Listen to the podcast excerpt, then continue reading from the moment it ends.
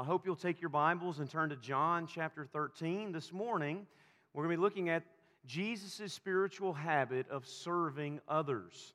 Jesus' habit of serving others, the spiritual habit of service. Now, we've been in a sermon series for a few weeks now, studying the importance of regular spiritual habits in our lives where we can grow in respect to our salvation, where we can grow spiritually and we can put ourselves in positions to live as Jesus lived, walking in fellowship with the Father by the Spirit in love with Him and serving and loving others. So we've tried to limit our study to the spiritual habits that we see in Scripture, and in particular, those we see in the life of Jesus. So our goal, as I've said each week, is to live and to practice, the, to live as Jesus lived and to practice the spiritual ha- disciplines and habits that were a part of Jesus' own life. He is our master, and we are his followers, so we should live as he lived and follow him as our example. Now, serving others, I want to say here from the beginning, as we look at Jesus' spiritual habit of serving others, serving others is not simply a spiritual habit or discipline that should be a regular part of our lives. It is also a kingdom principle for Christ's disciples. It is one of the marks of a Christian who has been changed by the grace of God and is someone who is walking with Christ. Jesus, as I said here, um, uh, serving others is one of the chief marks of Christ's followers, and it is one of the principal convictions of Jesus' life.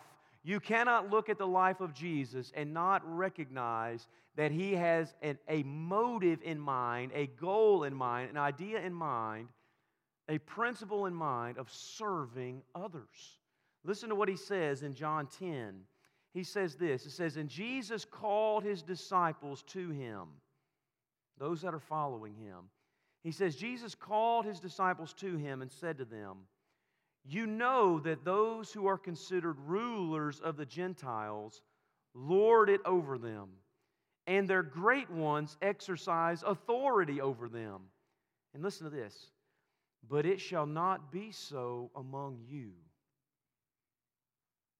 That's not how his kingdom is going to operate. That's not how his disciples are going to be known. He says, It shall not be so among you, but whoever would be great among you must be your servant. And whoever would be first among you must be the slave of all. For even the Son of Man came not to be served, but to serve, and to give his life a ransom for many. This is the, one of the key principles of Jesus' life, one of the key kingdom principles that will be known among his people. This principle is what transformed the world. As Christians from this point on laid down their lives for the good of others and for the glory of God and revolutionized the way civilization operated. It's out of this principle. Jesus says in Matthew 23, He says, The greatest among you shall be your servant. So this morning, we're going to discuss Jesus' example of serving others from John 13, 1 through 7.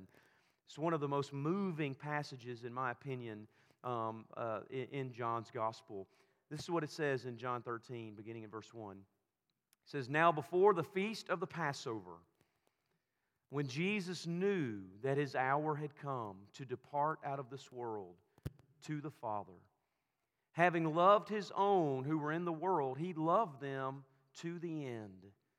And during supper, when the devil had already put it into the heart of Judas Iscariot, Simon's son, to betray him, Jesus, knowing that the Father had given all things into his hands, and he had come from God and was going back to God, he rose from supper, laid aside his outer garments, taking a towel, he tied it around his waist. Then he poured water into a basin and began to wash the disciples' feet and to wipe them with a towel that was wrapped around him. And he came to Simon Peter, who said to him, Lord, do you wash my feet? And Jesus answered him, What I'm doing, you do not understand now, but afterwards you will understand. Peter said to him, You shall never wash my feet. And Jesus answered him, If I do not wash you, you have no share with me. And Simon Peter said to him, Lord, not only my feet, but also my hands and my head. And Jesus said to him, The one who is bathed does not need to wash except for his feet, but is completely clean. And you are clean, but not every one of you. For he knew who was to betray him. That was why he said, Not all of you are clean. When he had washed their feet and put on his outer garments, he resumed his place. And he said to them, Do you understand what I've done to you? You call me teacher and Lord, and you are right, for so I am. For if I, then, your Lord and teacher, have washed your feet, you also ought to wash one another's feet. For I have given you an example that you should do just as I have done to you. Truly, truly, I say to you, a servant is not greater than his master, nor is a messenger greater than the one who sent him. If you know these things, blessed are you if you do them. May the Lord add a blessing to the reading of his word. I want to draw out just a few things here as we look at Jesus' habit of serving others. Number one, Jesus is our example in serving others. Number one, Jesus is our example. You see there in verses 12 through 16, look at back at what Jesus says. After he does this incredible act um, here at the Last Supper, he says to them, Do you understand what I've done to you? You call me teacher and Lord, for right, you are right, for so I am. If I then, your Lord and teacher, have washed your feet, look what he says, you also ought to wash one another's feet, for I have given you an example that you should do just as I have done to you. So, Jesus here is our example in serving others. Do you notice the scene here? This is the Last Supper. They've come in from outside. Their feet are dirty and filthy, and before they are to sit down and have a meal, their feet are to be washed. This is Jewish custom. Now, according to scholars, quote, proper etiquette generally more important in the East than in the West, taught that guests, begrimed from journeying through the dusty streets, should, on arrival, have their feet washed by a slave. This was a particularly humble task included in a list of works which a Jewish slave should not be required to perform. This was such a lowly task and such a humbling task that even a Jewish slave was not required to do this. And Jesus himself, on purpose, lays aside his outer garments, puts on the very robe of a servant, wrapping himself in a towel, bowing down, filling a basin, and does what none of the disciples are willing to humble themselves enough to do. Now, Jesus here sets the example and the expectation of humbly serving others. You can underline it, it's as plain as day in verse 15. I, Jesus, have given you, my disciples, an example that you should do just as I have done to you. You will serve others in humility, laying aside your rights, laying aside your privileges, laying aside whatever you think you deserve or own or have to serve others for my good, for my glory and their good. And you'll notice here that that is the expectation. He, it is, there's an example given and an expectation set. And you'll notice that as our example, Jesus is not afraid to get his hands dirty, as he has shown time and time again in his ministry, as he is the only one who will go among the lepers and embrace them and touch them and make them clean. That he will walk among the tax collectors and the sinners and the harlots, and he will dine with them and he will feed them and he will carry their burdens, heal their sick, cast out their demons, all humbly serving them, willing to do what no one else is willing to do. He'll receive the children when the disciples say, Leave the master alone. He doesn't have time for you. You mean nothing to us. And Jesus says, Suffer the little children to come unto me, taking them on his lap, blessing them, kissing them, and saying, The kingdom of heaven belongs to such as these. Not to those that sit in palaces, but to the humble and meek so, the question for us is what can we learn here from Jesus' example of serving and his expectation that we serve others? That's the question we'll answer with the rest of this sermon. So, I want, you to notice a few things here that Jesus is our example. He sets the expectation, but there are about five other things here that we can learn about why and how Jesus served others. Number two, Jesus served others out of love. Look there at verse 1. Look at verse 1. It says that when the time of the feast of Passover come about, having loved his own who were in the world, he loved them to the end. Jesus served others because he deeply loved them. Loved, love moved Jesus and motivated him. How often it says that he would look out on the crowds with compassion. That he, they, were, they were like a sheep, they were like, uh, they were like sheep without a shepherd. Jesus moved with the compassion. He would go towards their need and not towards comfort. Love was the driving force behind everything that Jesus did in his service to others. And the same love is what led him to the cross, which is where he's going, by the way, after this supper. 1 John 4 records this This is love not that we loved God, but that He loved us and sent His Son as an atoning sacrifice for sins. It was love that motivated Him to serve others, ultimately leading Him to the cross where He laid down His life for the undeserving. Now, I, will say this you can serve others out of duty. People do it every day. You can serve others because you're paid to do it.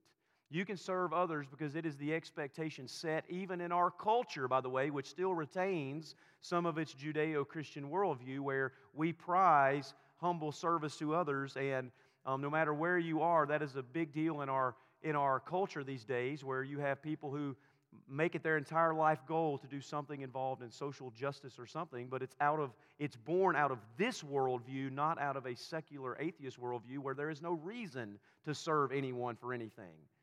So you can serve others out of duty or out of cultural expectation, but that doesn't mean it's out of love. You can serve others out of a motive to manipulate them and in order to get what you want. You can serve them in order to give yourself a good pat on the back and tell everybody how proud you are and virtue signal to the world. I'm at the soup kitchen with the homeless people. Look at me. What does Jesus say? Jesus says when you go and you're doing these deeds, don't even let your right hand know what your left hand is doing. Because the motive isn't to be seen by others. He said, Those who want to serve and be seen by others, they already have their reward. No, the reason is because it must come out of a motive of love. Listen, you can, you can serve people out of a motive to manipulate them in order to get what you want. I can do that as a pastor, to be seen by you and be applauded by you. A politician can do that among his constituents. But for Christ followers, it will always come down to a matter of the heart. Are you willing to lay aside your rights, get your hands dirty, go out of your ways, and self sacrificially serve others for no other reason than you love someone else made in the image of God? Not because of anything you will ever see coming back towards you. That's why Jesus says it's, better to, it is more blessed to give than to receive. But the matter has to come down to an issue of the heart. Will you, like Jesus, love and serve others, not because your pastor tells you to, or because you feel guilty, or because you feel there's some past guilt in your life or in our culture that needs to be amended for, because you love people? Because at the end of the day, you're like, Jesus loves me, and he is, his love has been poured out into my heart, and that love is going to overflow into love and serving others, not because they need it, not because they deserve it, but because they need it. Number three. So we learn that Jesus served others out of love. Third, we learn that Jesus served others in the midst of his circumstances. You see that? Look there back at verse 1 again. He says, this text begins, it says, Now before the feast of the Passover, when Jesus knew that his hour had come to depart out of this world to the Father. Having loved his own who were in the world, he loved them to the end. Remember, this is Jesus' last night on earth before his death and resurrection. Everything is coming to a head in Jesus' life. It is all moving rapidly towards the very purpose for which he was sent to accomplish the Father's will. It is now all at hand. And what does Jesus do? What does Jesus do in his last hours among his disciples before he's arrested and they strike the shepherd and the sheep are scattered and they all run back to their old professions and hide? How does Jesus spend his last few hours with his disciples? He does what they will themselves not do. He chooses to humbly lay aside even his own rights there and serve them where they are. Now, listen here. You might think, well, Jacob, I'm willing to serve others if the stars align and if the timing is right and if I've, and if I've built the time into my schedule. And if I have a little bit of time here that's not taken up by this or that or something else, I'm more than happy to serve others. Life is busy. Sure. Life is hard. Sure. Life is unpredictable. Sure. And Jesus serves others as an example, even the night he is about to be arrested, tried, and then crucified early the next morning. So we learn here that serving isn't uh, serving others isn't something that ha- that we need to plan for or make a or uh, or make sure we get into our busy schedules. No, no, no. Jesus serves in the midst of his circumstances. He serves whether or not things are going great, whether or not things are going well, whether or not things are going really good, whether or not he has time, whether or not. No, no, no, no. I'm doing this as an example that this is important. This is important. Listen, I know in a room this in the room this size, we all have busy schedules. That's one of the that's one of the struggles of our Western modern American culture. And we think that well, if the stars align, I'll serve others. And Jesus says, I'm going to the cross in the morning, and I still have time to do this. I'm going to the cross in the morning, and I still have time to do this. You can think about that the rest of the day. I'll let you think about that the rest of the day. Number four, and this is one of the big ones Jesus served others despite his position. Look what he says there in verses 13 and 14. Jesus tells them, they're, they're, the, the, can you imagine the faces on the disciples as none of them, as they're looking around in pride at each other, going, I'm not going to wash your feet. Peter, your feet are nasty. Peter, your feet smell like fish. Um, I'm not washing any of your feet. I'm not the lowest man on the totem pole. They've already had the argument, right? Which one among them is the greatest? You know, who's it going to be? Who's going to sit at your right and left hand when you come into your power, Jesus? You know, they've already had all these arguments and discussions. Peter's certainly like, it ain't going to be me. I'm not washing these jackwagons' feet. So what happens? Jesus says in verses 13 and 14, they're, they're bewildered. And he says, You call me teacher and Lord, and you are right, for so I am. If I then, your Lord and teacher, have washed your feet, you also ought to wash one another's feet. Now, Paul captures this incredible thought well back in Philippians that we had read earlier.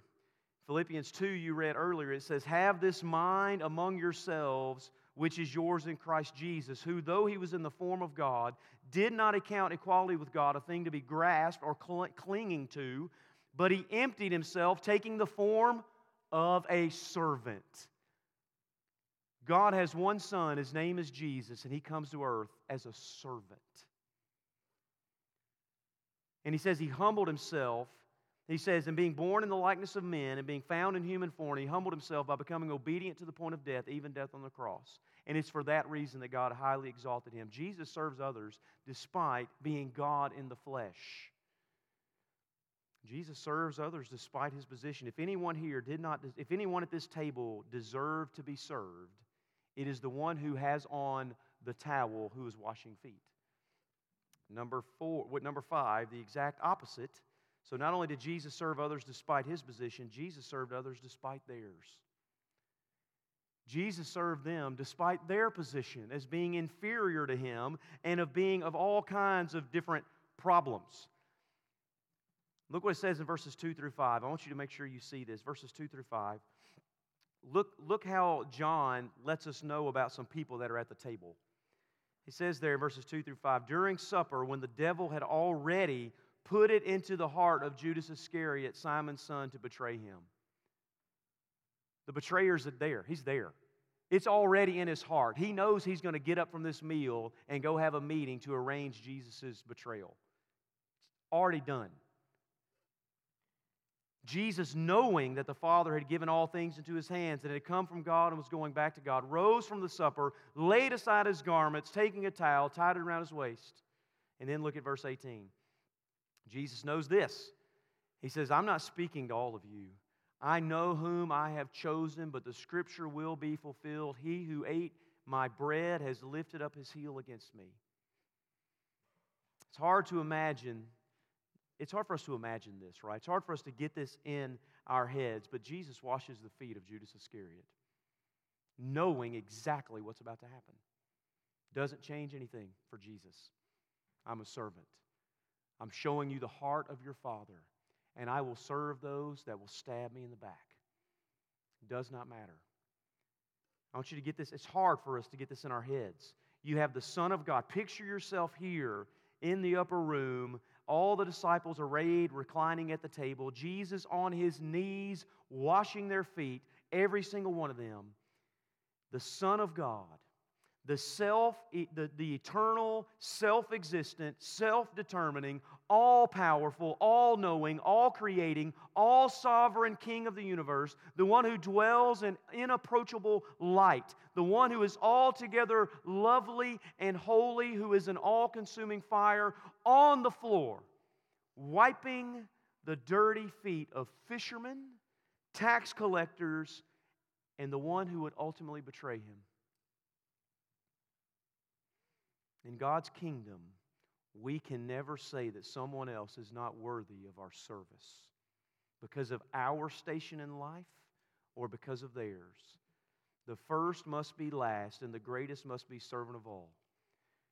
I hear Christians complain all the time, and they go, Why would someone leave America to go to the mission field in Indonesia when there's so much need here?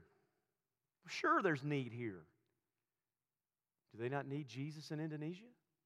Are they not worthy to be served by Christian disciples and missionaries to go and wash the feet of the Muslims there who do not know the self humbling, self giving love of Jesus who died for them as well on the cross? Or are Americans just better than them and so they deserve to be served? These are things we have to, these are kingdom principles. These are things that we have to get into our heads and into our hearts if we're going to walk as Jesus walked and live as Jesus lived. The first must be last, and the greatest must be servant of all. And finally, Jesus served others to ultimately point them to the truth of the gospel. This is what's going on here. Jesus is giving them a picture of what is about to happen. This is what's happening. Look at verse 19. He says, I'm telling you this now I'm telling you this now before it takes place, that when it does take place, you may believe that I am He. Believe what? You may know that I am the Messiah, the Son of God, the one who has come from the Father to rescue you from your sin. Jesus says that He is doing this at this point he's doing this to point them to what's about to happen. He's about to serve them in the most ultimate of ways. Washing someone's feet is one thing. We might say that's gross and beneath us. But let me tell you, bearing the sin and shame and the wrath of God on the cross is something altogether different. That's what Jesus is about to do. He would die in their place, taking their sin and shame and the wrath of God they deserve, so that they can be forgiven and welcomed into the Father's presence. And Jesus says that He's serving them and telling them what's about to happen so they will believe He is the Messiah. This is, what, this is not what some despot does. This is not what some authoritarian, authoritative dictator will do. This is not what some cult leader will do. No, this is the Son of God humbly laying it all aside. But there's another connection Jesus wants them to make here. Look back at verse 20. Look what Jesus says here in verse 20. He says, Truly, truly, I say to you. I didn't read this earlier, so you have to look at it. This is, this is beyond what I've read. This is, this is verse 20. He says, Truly, truly, I say to you, whoever receives the one I send receives me. And whoever receives me receives the one who sent me. Do you see the connection? Jesus wants them to make the connection that as they go from this place and as they serve others like He has served them, they will also ultimately be pointing others to Jesus. They are being sent into the world as servants like Jesus. So again, we've been sent like Jesus. The church, this is how you have to think of our church. The church is a family of missionary servant disciples. It's not my definition, but it's a very good one. That's who we are. We are a family united together as brothers and sisters in Christ. We are a family of missionaries who have been sent like Jesus into the world with the gospel, who are servants, who are disciples following after Christ in his footsteps. That's who we are. We are a family of missionary servant disciples. So, as I conclude, there are a couple application points to think about as you strive to develop this spiritual habit of serving others. So, here they are. I'm just going to read them to you. A couple of application points. Number one, as we serve others like Christ, if that's what we're called to do, if that's going to help us to grow spiritually, if, this, if we're going to be more like our Lord Jesus in his daily life, who served everywhere he went. As we serve others like Christ, we are honoring the God who made them in his image. That's what happens as we serve others. We're honoring God who made them in his image. Number two, as we serve others like Christ, we are serving Christ himself. What did Jesus say? If you give someone else a cup of cold water in my name, you've done it unto me. As we serve others like Christ, we're actually not serving them, we're serving Jesus. Number three, as we serve others like Christ, we are showing them the very heart of God who revealed himself through Christ, who came to serve, not to be served. So as we serve others, we're showing them what Jesus is really like. It's a shame when we lie as Christians as to who Jesus is really like, right? That's a shame when we don't live as Jesus lived and we ultimately lie about the Christ we serve. How much better is it when we actually show others what our Master is really like? Humble, giving, gracious, kind, merciful. And number four, as we serve others like Christ, we open our hearts and souls to experiencing the joy of Jesus as we lay down our lives for the good of others. Only as you serve others do you open up your heart to the joy of actually experiencing what Jesus experienced. That's what joy is, right? Jesus, others, and you. Jesus first, others second, you third. That's what happens. Number five, as we serve others like Christ, we help them better understand the truth of the gospel.